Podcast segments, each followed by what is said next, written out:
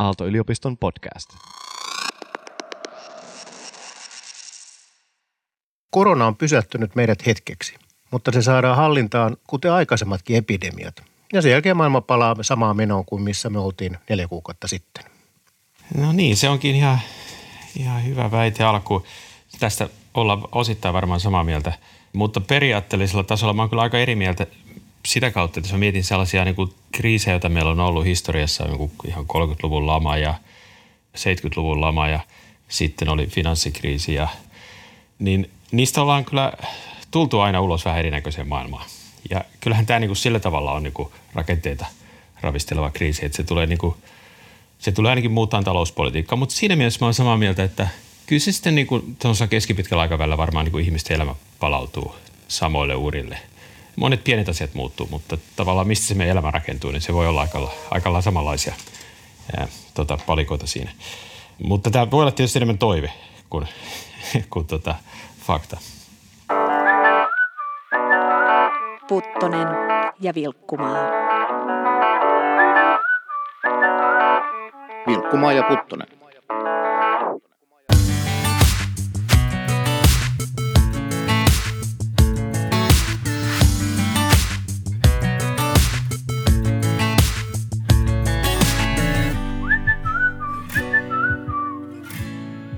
Puttonen ja Vilkkumaan Aalto-yliopiston kauppakorkeakoulun podcast, joka uskoo, että parempi bisnes rakentaa parempaa maailmaa.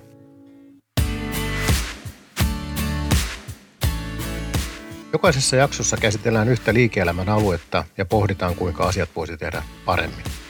Minä olen Puttonen, Vesa Puttonen. Muuttaako korona maailmantaloutta pysyvästi? Mitä me voimme sanoa kriisin välittömistä seurauksista tänään? Ja mitä tapahtuu vuoden päästä? Tästä kanssani etäyhteyden välityksellä keskustelee kollegani Aalto-yliopiston taloustieteen professori Matti Liski. Tervetuloa Matti. Kiitoksia Vesa. Hauska olla täällä tänä aamun vieraana.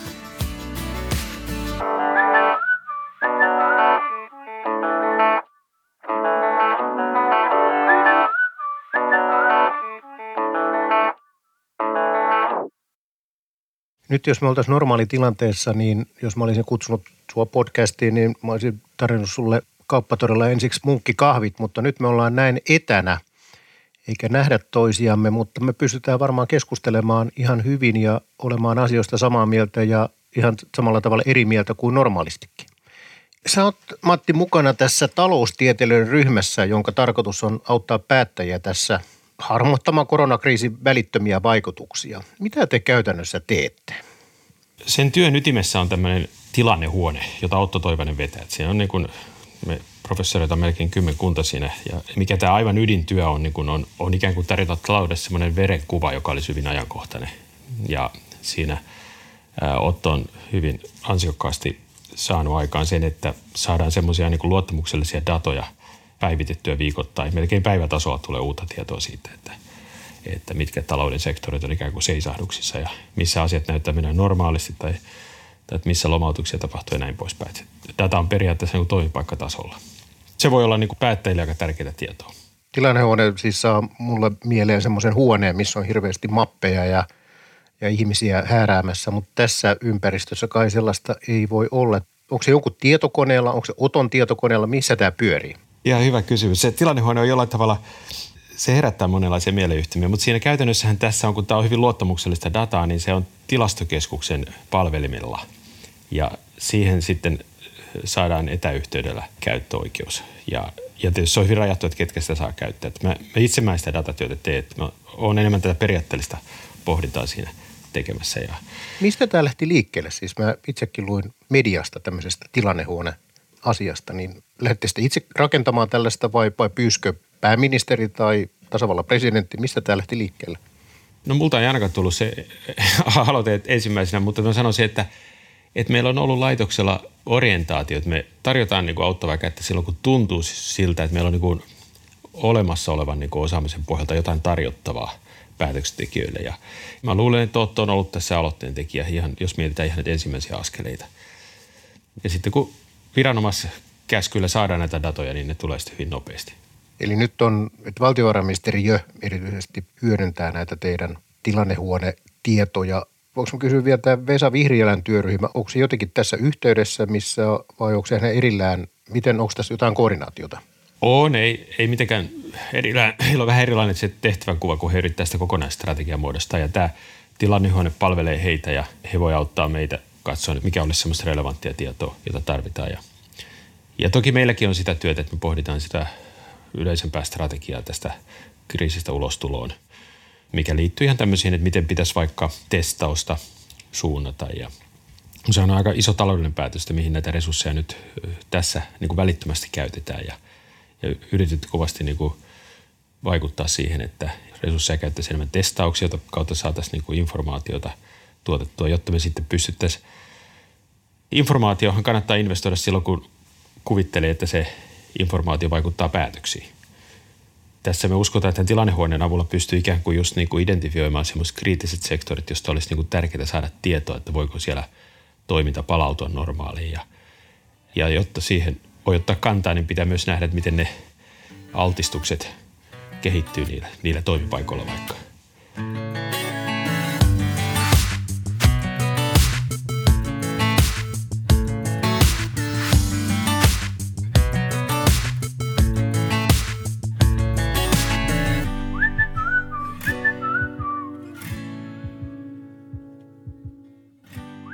No niin, mennään tähän niin kuin päällä olevaan kriisiin.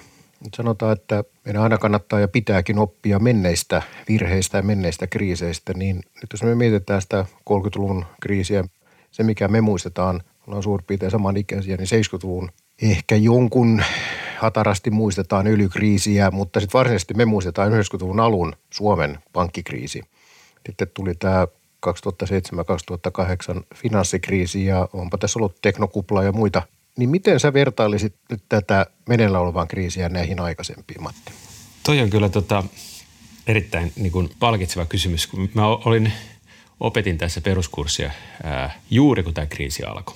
Ja opetin siellä peruskurssilla juuri näitä, tätä niin kuin aikajanaa näistä kriiseistä ja kuinka ne on muokannut talouspolitiikkaa. Ja sitten kun tuli koronakriisi ja tajusi yhtäkkiä, että tämä ei sovi mihinkään näistä aikaisemmista. Että tässä on niin vähän kaikista elementtejä. Niin siinä mielessä niin sitä huomaa, että nyt, nyt ollaan semmoisessa kriisissä, jonka jälkeen niin näitä oppikirjoja kirjoitetaan uudestaan. Et jos ajattelet, että se yleinen linja on se, että 30-luvun kriisi oli niin kysyntä puolen kriisiä, joka johti siihen, että ymmärrettiin elvytyksen merkitys ja paljon muokkasi talouspolitiikkaa sen jälkeen tulevina vuosikymmeninä. Ja sitten 70-luvulla oli niin tarjontapuolen kriisi ja se johti tietynlaiseen kurinalaiseen talouspolitiikkaan sen jälkeen. Ja sitten jos ajatellaan, jätetään näitä pienempiä hikkoja pois, niin oli tämä finanssikriisi reilu kymmenen vuotta sitten, niin sehän oli sellainen systeemi, pankkijärjestelmää koskeva systeemitason kriisi. Me ymmärrettiin, että meillä on tämmöisiä sidonnaisuuksia näiden rahoitusjärjestelmän instituutioiden välillä, jota on aika vaikea hallita. Ja nyt me ollaan niin tämmöisessä kriisissä, jossa niin vähän kaikki on. On selvää, että tämä on tarjontapuolen kriisi, tämä on kysyntäpuolen kriisi ja tämä on myöskin systeemitason kriisi. Et me ollaan huomattu, että ennen ajateltiin, että niin kun vaikka terästehdas menee nurin, niin ei se nyt tarkoita, että joku toinenkin terästehdas menee nurin. Päinvastoin se on niin kuin hyviä uutisia, jos kilpailija häviää markkinoilta. Mutta nyt tässä kriisissä me nähdään, että tämä sitoo niin kuin ihan tavallisikin yritykset yhteen systeemisesti. Eli meillä on ikään kuin kaikkia näitä ominaisuuksia tässä. Että me ei voida semmoisella hyvin yksioikoisella politiikalla tulla täältä ulos, mutta että samaan aikaan niin me nähdään, että päätöksentekijät on tosi hyvin niin kuin oppinut näistä vanhoista kriisistä, että rahapolitiikka on heti sellaista, jota, jota kaikki ikään kuin suosittelisi muutenkin ja finanssipolitiikka on hyvin elvyttävä. Ymmärretään tämä, että, että irtisanomiset on tosi kalliita niin kuin hyvinkin pitkällä aikavälillä sosiaalisesti myöskin. Joo, jotain yhteisiä elementtejä tietysti aina kaikissa kriiseissä on, mutta mikään kriisi ei ole kopio aikaisemmasta. Tätä nauhoitetaan 22. päivä huhtikuuta, joka on maan päivä. Ja maan päivä on, joudun itsekin sen netistä katsomaan, niin mikä se semmoinen maanpäivä on, niin se on YK on niin kuin monta vuotta käytössä ollut päivä, joka YK yleiskokeus on julistanut kansainväliseksi äiti maan päiväksi, jotta me muistettaisiin elää arjessamme harmoniassa luonnon kanssa – ja jotta niin nykyisillä kuin myös tulevilla sukupolvilla olisi oikeudenmukainen mahdollisuus elää tasapainosta elämää maapallollamme. Ja kun me eletään tätä koronakriisiä, niin tässähän luetaan uutisista hienoja tuloksia siitä, miten Venetsiassa merivesi on kirkastunut ja, ja monia muita ympäristön näkökulmasta nopeastikin tapahtuneita muutoksia parempaan. Niin millaisia yhtymäkohtia tällä kriisillä on sun mielestä ilmastonmuutoksen torjuntaan ja talousvaikutuksiin? Juuri tämä kysymys on pitänyt mua hereillä nyt aika monta yötä ja, ja tota, kun tässä on itse tehnyt tutkimusta liittyen ilmastopolitiikkaan ja, ja tota se ilmastopolitiikan ikään kuin perusmotivaatio niin kuin tällä aika abstraktilla tasolla, niin tulee siitä, että pelätään niin kuin siitä seuraavia katastrofeja. Jos me ajatellaan sellaista katastrofia kuin vaikka, että Grönlannin jääpeite sulaa, niin se on semmoinen niin kuin kante tehtävä laskelma, jossa tota, voi niin kuin tarkistaa, että merenpinta nousee semmoista 6-7 metriä. Ja se on selvästi semmoinen katastrofi. Ja tällä hetkellä me ei niin tiedetä, onko tämä sulaminen tapahtumassa ja pitäisikö me alkaa valmistautua siihen. Ja jos me ajatellaan tällaista kriisiä, niin kuin tämä koronavirus, niin tämähän on, se on tietyllä vähän samantyyppinen, että me ei tiedetä, onko meillä niin kuin, meillä on niin mahdollisesti tämmöinen niin kuin tartunnan saaneiden populaatio, joka, joka voi kasvaa niin suureksi, että meillä ikään kuin sulaa yhteiskunnan ne perusrakenteet, joka liittyy terveydenhoitoon ja siihen, että saako kaikki, kaikki riittävää hoitoa. Ja jos ei, niin sitten kuolleisuus alkaa kasvaa. Tartuntaketjut kasvaa edelleen, kun ihmiset, joiden pitäisi olla sairaalassa, ei pääse sinne. Ja, ja tätä kautta voi tulla kaikenlaista tämmöistä niin kuin sosiaalista, sosiaalisia katastrofeja. Ja jollain tavalla tämä tämmöinen välitön katastrofin pelko, niin tässä koronakriisissä on se, joka ohjaa näitä politiikkoja ja antaa poliitikolle ikään kuin vahvan mandaatin laittaa toimen tämmöisiä tota, toimenpiteitä, jotka niin kuin näin voimakkaasti rajoittaa ihmisten elämää. Ja ilmastonmuutoksessa meillä ei ikään kuin ole sitä yhtä, se uhka ei ole niin kuin yhtä välitön. Mutta jos tiedemiehiä kuuntelee, niin se on tietyllä tavalla samantyyppinen. Ja siitä ikään kuin seuraa, että se ei ole yhtä välitön, mutta kuitenkin tiedemiesten mukaan todellinen, siis luonnontieteilijöiden, niin tarkoittaa, että siellä me ei ikään kuin pystytä ikään kuin yhtä lailla saamaan tehokkaita toimenpiteitä aikaa. Tämä on useimpien asiantuntijoiden mielestä tehokasta, mitä nyt tällä hetkellä tehdään. Se on sitten eri asia, että miten täältä tulla ulos tästä kriisistä. Ja, ja tässä on niin tällä käsitteellisellä tasolla jollain tavalla hyvin paljon samaa tässä ilmastoon liittyvissä katastrofeissa ja sitten tässä koronakriisissä. Paitsi, että ilmastossa se ei johda siihen, se ei johda siihen politiikkatoimenpiteeseen, koska ne ei ole niin käsin kosketeltavia ne, ne vaikutukset. Joo, poliitikot saa tästä niin mandaatin tehdä todella kovia päätöksiä, mitä missään normaalissa olosuhteissa ei voisi kuvitellakaan, että Suomen hallitus määrää, että ravintolat menee kiinni tai Uusimaa pistetään kiinni. Mutta tässä se hyväksyttiin ja poliitikko jopa kiiteltiin siitä. Jos mä saan tuoda tämän pikkasen enemmän käytäntöä vielä, että tässähän on nyt mahdollisuus siinä mielessä, kun meillä on tämä kriisi päällä ja mietitään, miten tästä tullaan ulos, niin suunnata niitä tukitoimenpiteitä niin, että kuluttajille ja yrityksille niin kuin suuntaan toimintaansa ja investointia niin kuin – tämän maanpäivän tavoitteiden mukaisesti. Ja, ja tätä, esimerkiksi jos ajattelee tätä finanssikriisiä kymmenen vuotta sitten, niin Jenkeissään, kun autoteollisuus oli isossa vaikeuksissa, niin siinä ikään kuin hyödynnettiin tätä ideaa, että tarjottiin tämmöinen iso kannustin ihmisille ostaa vähäpäästöisiä autoja. Ja tämän kannustimen auton valmistajat hyvin voimakkaasti toi mukaan markkinointiinsa, koska se auto heitä nousee se kriisistä. Ja se oli tämmöinen Cash for Clunkers-ohjelma, joka – joka hyvin voimakkaasti vaikutti siihen, että minkälaisia autoja sitten ostettiin se heti siinä kriisissä toipumisvaiheessa. Että tietyllä tavalla tätä voi hyödyntää tätä kriisiä siihen, että yhdistää näitä tavoitteita. Onko sulla mielessä, miten nyt tästä voitaisiin niin samalla tavalla tähän koronaan liittyen, niin onko, miten tässä valtio voi uuteen nousuun lähdettäessä, sitä suunniteltaessa, niin miten se voitaisiin mikä, onko mitä ideoita? No siis mä olen oikeasti yrittänyt miettiä sitä ja tota, se ei ole niin ilmeistä, että mikä olisi niin kuin järkevää tässä kohtaa. Mutta se on sellainen kysymys, mitä kannattaisi niin jalostaa ja miettiä, että mitä konkreettista voisi tarjota. Koska se kuitenkin näet tietyllä tavalla, että talouden tukitoimet tulee jatkuu. Ja ne kannattaisi yrittää niin kuin suunnata myöskin niin kuin ympäristön kannalta kestävällä tavalla. Yksi voisi ajatella positiivisesti niin, että tässä kaiken synkkyyden keskellä, niin meillä on vaikka lentoyhtiöt, meillä on – kokonaisia toimialoja, jotka on tällä hetkellä täysin valtioiden rahoituksen varassa, etteivät ne mene konkurssiin. No tämän jälkeen voisi kuvitella, että jos me löydetään se viisas politiikka, mikä tästä eteenpäin, niin valtiolla tulee aika hyvin niin kuin määräysvaltaa, kun näitä yhtiöitä sitten jatkossa aletaan kehittämään että kokonaiset toimialat eivät voi tulla sanomaan, että, että meitä ei huvita toimia niin kuin te haluatte, koska nyt todellakin he ovat vähintäänkin kiitollisuuden velassa nyt valtioille. Lentoliikenteen kohdalla vaan miettinyt sitä, että, että miten tämä tulee niin tapahtuu, kun ei ole niin selvä, että voidaan parata kauhean nopeasti siihen aikaan, jossa meissä on paljon halpalentoyhtiöitä, joiden toiminta perustuu siihen tiettyyn verkostoon. Ja kaikkien lentoyhtiöiden toiminta tietysti perustuu verkostoon, koska meidän täytyy aluksi ainakin niin kuin aika lailla priorisoida tiettyjä reittejä, jotka tullaan pitämään auki. Ja, ja se tulee hyvinkin säänneltyä. Se, että kuka niissä matkustaa ja mitkä säännöt siinä matkustamiseen liittyy. Ja siihen on pitkä matka ja, ja miten sitä haluaisi niin ohjeistaa sen toimialan kehittymistä, niin siinä on kyllä niin kuin poliitikolla ja päätöksentekijöillä niin nyt paikka vaikuttaa. Mutta sitten samaan aikaan, jos me sanotaan, että no, ei me enää palata siihen halvan lentomatkustamisen aikaan, niin sekään ei ole kauhean demokraattista, koska sitä on helppo tämmöisenä tämän ikäisenä ihmisenä sanoa, kun kolunnut jo kaikkia maailman kolkkia, että, että ei nyt enää, nuorten, nuorten ei tarvitse enää mennä, mennä ympäri maailmaa. Että se, se ei ole ihan yksinkertaista. Monet on kiitellyt tätä epidemiaa siitä, että tämä muistuttaa meitä siitä, että ihmisten käyttäytymisellä todellakin on merkitystä ympäristön kannalta. Mutta jotkut on sanonut, että tämä korona voisi jopa lykätä näitä ilmastotavoitteita. Niin miten, miten sä oot seurannut tätä keskustelua? Miten sä ajattelet?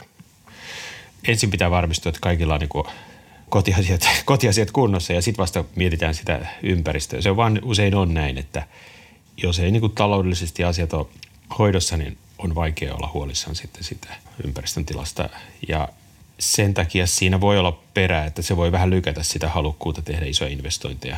Mutta sitten samaan aikaan, jos me otetaan velkaa, tämähän on ollut semmoinen niin kuin resepti myös ilmastonmuutoksen. On ehdotettu, että me voitaisiin niin kuin dramaattisesti ottaa enemmän velkaa, jotta me voitaisiin rahoittaa meidän pääomakannan uudistumista enemmän vähäpäästöiseen suuntaan.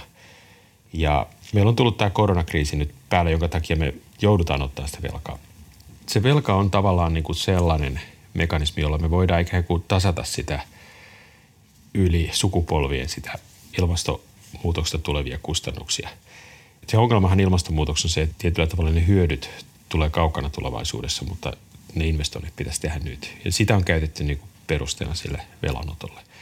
Tämmöisiä velanottomääriä, mitä nyt me joudutaan ottaa, niin on ehdotettu, että me, meidän täytyisi niin miljardikaupalla ottaa valtiovelkaa ja alkaa rahoittaa valtion osittaisella tuella näitä ilmastoinvestointeja, erityisesti nyt kun raha on halpaa. Tietyllä tavalla julkisten investointien täytyy tuottaa vähintään sama kuin yksityistenkin. Ja nyt tietyllä tavalla, kun yksityiset ei ole tuottavia, niin sieltä nämä julkiset investoinnit tulee tuottaviksi. Ilmasto on yksi sellainen.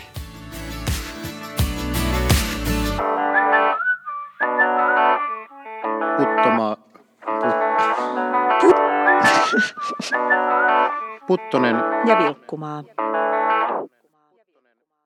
No nyt tämä yleinen ilmapiiri, jos katsoo mitä Yhdysvallassa, mitä presidentti Trump tekee, mitä Kiina tekee, mitä Turkki tekee ja mitä Brasilia tekee, niin, niin onhan tämä nyt ilmassa ollut jo muutoinkin, eikö niin, niin kuin merkittävää protektionismia. Ja nyt tämä korona, nyt kun on ihan fyysisestikin laitettu maiden rajat kiinni ja, ja yrityksetkin miettii ja kuluttajatkin miettii, että miten sitä enää voi luottaa uskoa jatkossa kiinalaisiin tuotteisiin ja, onko tämä protektionismin uhka nyt ihan reaalinen? Miten isona sä näet tämän niin kuin maailman taloudelle?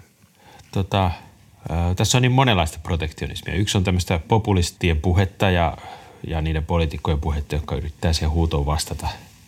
Ja toinen on sitten niin kuin sitä ihan todellista protektionismia, joka ei välttämättä ole kuitenkaan niin kuin tariffien tai tullimuurien niin kuin rakentamista, mutta enemmänkin sitä, että – jo ennen tätä koronakriisiä niin yritykset on osittain niin kuin ymmärtänyt, että se kustannusetu sinne Kiinaan ei enää ole niin suuri ja pitää miettiä uusia paikkoja. Ja sitten se vanha lokaatio saattaakin olla houkutteleva. Et siinä mielessä on vähän semmoista niin kuin paluuliikettä jo niin kuin ollut. Mutta eikö nyt niin, että nyt sitten tämä luo siihen vielä uutta kierrettä, koska nyt varmaan voi kuvitella, että huoltovarmuuskeskus jatkossa niin ostaa mieluummin niitä suojamaskeja ja mitä ikinä ostaakin – niin kaikki sanoo, että totta kai ne pitää ostaa Suomesta, eikä niitä pidä ostaa enää Kiinasta. Ja tämä samahan on kaikilla yhteiskunnan alueilla, niin sehän on protektionismi, eikö niin? Se, se on, joo, se on, ja siihen ei voi luottaa tietyllä tavalla, että yksityinen sektori voisi vastata tähän kriiseen tarpeeseen. Sehän voisi ajatella periaatteessa, että markkinat ratkaisee, jos ne ymmärtää, että kerran kymmenes vuodesta tulee tarve näille, niin sitten me saadaan täys, täys kompensaatio meidän varastoinnista ja kaikesta. Mutta ei se mene niin.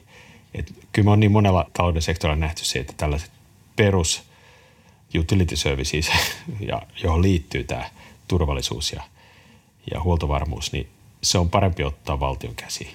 Ja ei se nyt tarkoita, että valtio pitää itse tuottaa, mutta että se pitää tota, hoitaa reguloidusti. Mutta valtio siinä mielessä suojelee suomalaista, sanotaan nyt sitten vaikka kasvamaskiteollisuutta, mikä ikinä se onkaan, sillä että se sanoo, että jatkossa me ostetaan vaan teiltä, me ei enää osteta Kiinalle. Sehän suojelee silloin suomalaista, eikö niin? Joka tarkoittaa sitä, että suomalaiset yksityiset toimittajat, jotka toimittavat niitä ja, ja, ja valmistavat, niin tietävät, että meillä ei ole samanlaista kilpailua enää kiinalaisten kanssa kuin mitä me oli ennen tätä kriisiä. On siinä se, mutta se liittyy niin kuin kaikkeen hyvin suunniteltu regulaatioon, että pystyy niin kuin näitä kannustamia hallitsemaan. Että onhan meillä tarvetta hankkia julkishankinnoissa kaikenlaista ja me voidaan siinä kilpailua hyväksi käyttää.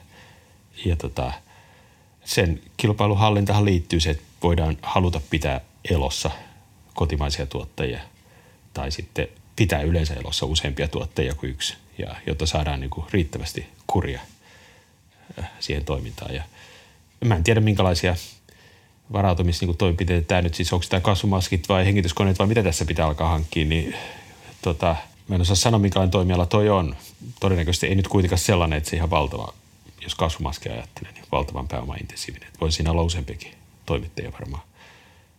Toiset tarpeet on taas sellaisia, että ei siihen oikein mahdu kuin yksi yritys ja sitten se onkin hankalampaa se kannustimen ylläpitäminen. Niin, sitten me ollaan jo samassa keskusteluissa, kun ollaan, ollaan sähkösiirtohinnattelun kanssa, jota ei mennä tässä siihen, mutta tavallaan kun on, katsotaan, että se on, on järkevää, että yksi toimija tekee sitä, eikä ole eikä ole järkevää, että joku toinen alkaa tekemään, niin silloin tulee monopoliasema, mutta sitten sitä pitää taas sitä hinnoittelua jollakin tavalla säädellä. Mutta eihän me tiedetä, että mikä se seuraava kriisi on. Eihän, tähän, eihän me osattu tähän millään tavalla valmistautua, koska ei me tiedetty, että mitkä ne pullonkaulat on. Että ne on ne hengityskoneet ja kasvomaskit niin kuin tässä mittakaavassa. Joku, jos me investoidaan näihin, niin se seuraava kriisi voikin olla, että se tarve onkin toisenlainen. Tämä on naulan kantaa. Mä oon itse miettinyt sitä itse, kun opetan riskien hallintaa ja tutkinut sitä aikoinaan, niin se riskien hallinnan arvo normaalisti silloin, kun riskit eivät realisoidu, niin sitähän ei näy missään. Ja sitten kun ne riskit realisoitu, niin huomataan, että miksei me tehty. Jos mietitään tässä tapauksessa konkreettisesti, niin kaikkihan me ollaan sitä mieltä, että herranen aika sieltä huoltovarmuuskeskuksen varastoissa olisi pitänyt olla tuoreita hengityssuojaimia niin kuin miljoonittain, että järkikin sen sanoo, että kuka nyt on tehnyt virheen, kun ei ole pitänyt sitä varastoa yllä. No, jos me mietitään sitä taas sitten, me, jos me oltaisiin huoltovarmuuskeskuksen varastopäälliköitä – ja me oltaisiin sitten mietittäisiin, että täällä tuntuu vanhenevan nämä, nämä maskit ja pitää ensi vuonna taas ostaa viidellä tai 50 miljoonalla uusia ja sitten taas ne vanhen niitä ei koskaan käytetä, koska sitä epidemia koskaan ei tule seuraavan viiden tai kymmenen vuoden aikana. Niin varmasti voisin kuville tästä eteenpäin nyt lähivuosien aikana huoltovarmuuskeskus, siellä on maskeja täynnä varastot, mutta onko sitten kymmenen vuoden päästä, kun taas unohtuu tämä, kaikkihan unohtuu lyhyemmässä ikäajassa. Ja sitten taas se kriisi, mikä tulee, niin se on ihan jotain toista, eikä meillä voi olla kaikki varastot täynnä kaikkia mahdollisia riskejä vastaan. Se on se riskienhallinnan haaste on se, että kun se kuitenkin maksaa jotain, niin millä saadaan niitä niin päätöksentekijöitä ymmärtämään, että tähän, tämä on kuitenkin sitten niin vakuutusmaksu, mikä meidän kannattaa maksaa. Kyllä, tämä on just se, tämä liittyy siihen katastrofeihin niin kuin valmistautumiseen yleensä, että, että kun me ei voida tietää niitä yksityiskohtia, niin pitää tietenkin miettiä semmoisia niin yleiskäyttöisiä valmistautumistapoja. Tietyllä tavallahan tämä jo yleisemmällä tasolla johtaa siihen, että jos me ajatellaan tämmöisiä niin kuin yhteiskuntia, niin kuin pohjoismaista hyvinvointivaltiot, niin kyllähän me tästä ollaan selviä. Mutta jos miettii monia kehitysmaita, joissa tämä, edes nämä perushygieniaohjeet ei ole niin kuin mahdollista toteuttaa, kun ei ole puhdasta vettä ja peseytymismahdollisuuksia ja yhteiskunta ei ole sillä tavalla resilienssi, että se pystyy ottaa vastaan tällaista kriisiä, niin sitä on vaan niin kuin edes mahdoton kuvitella, mitä tästä voi seurata. Ja tällä tavalla voi ajatella, että kun me ollaan investoitu meidän yhteiskunnan rakenteisiin, jotka tarjoaa tietyn turvaverkon niin kuin kaikille, tähän klubiin kuuluville, niin se on ehkä yksi niistä parhaista tavoista niin kuin valmistautua näihin tilanteisiin. Niin, hyvinvointivaltio tässä ympäristönä niin tarjoaa meille suhteessa niin kuin selvästi paremman maailman elää kuin mitä voisi olla jossain muualla. Ja tämä voi olla jopa niin, että kaikki maat on varmasti tässä niin absoluuttisesti, tämä tulee kalliiksi ja kaikki maat häviävät, mutta suhteessa Suomen kaltainen maa on sitten varmasti voittajien puolella. Sä, sä totesit tosiaan, että kyllä me tästä tulemme selviämään, joka on tietysti kovin lohdullista.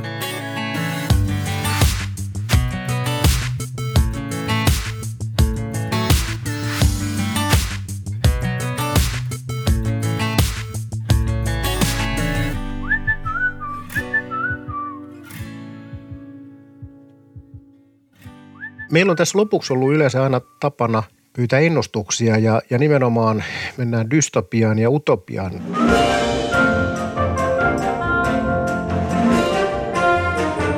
Utopia. Dystopia.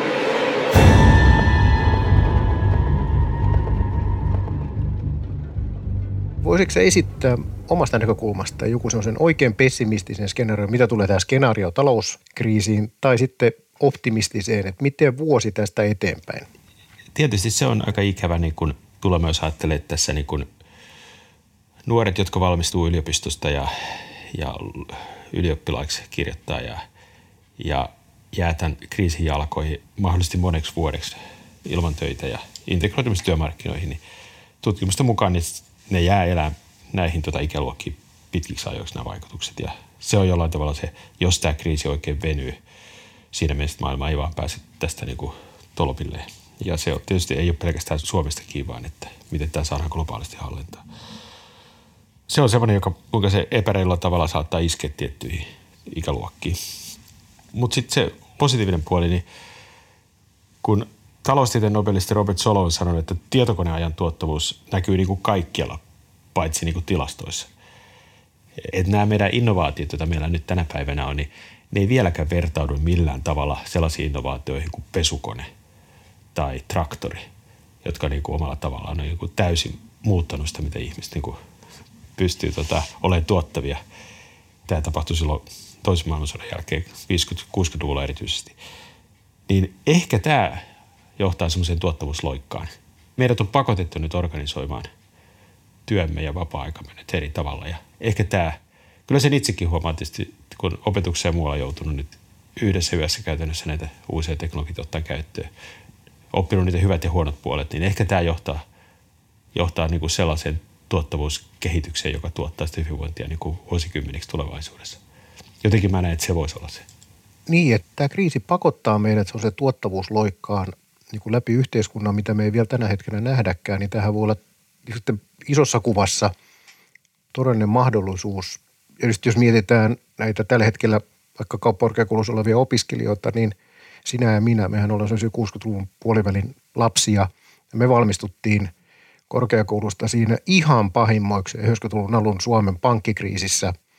Ja silloinhan se oli kyllä niin synkkää, että ei mitään muuta, mitään valon pilkahdustakaan ollut mistään, niin niin hmm. se elämä sitten on niin kuin aika monia meitä vienyt, että kyllähän me siitä ollaan sitten jotenkin selvitty, kuka paremmin, kuka huonommin, mutta – mutta Suomi on selvinnyt ja me yksilötkin ollaan selvitty.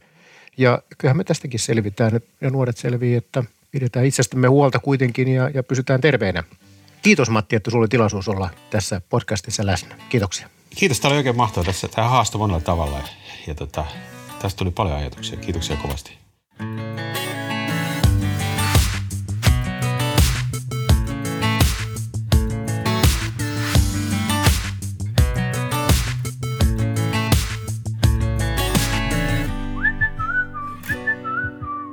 Tämä oli Puttonen ja Vilkkumaa. Löydät kaikki jaksot Spotifysta ja Apple Podcasteista. Podcastin on tuottanut Jaksomedia.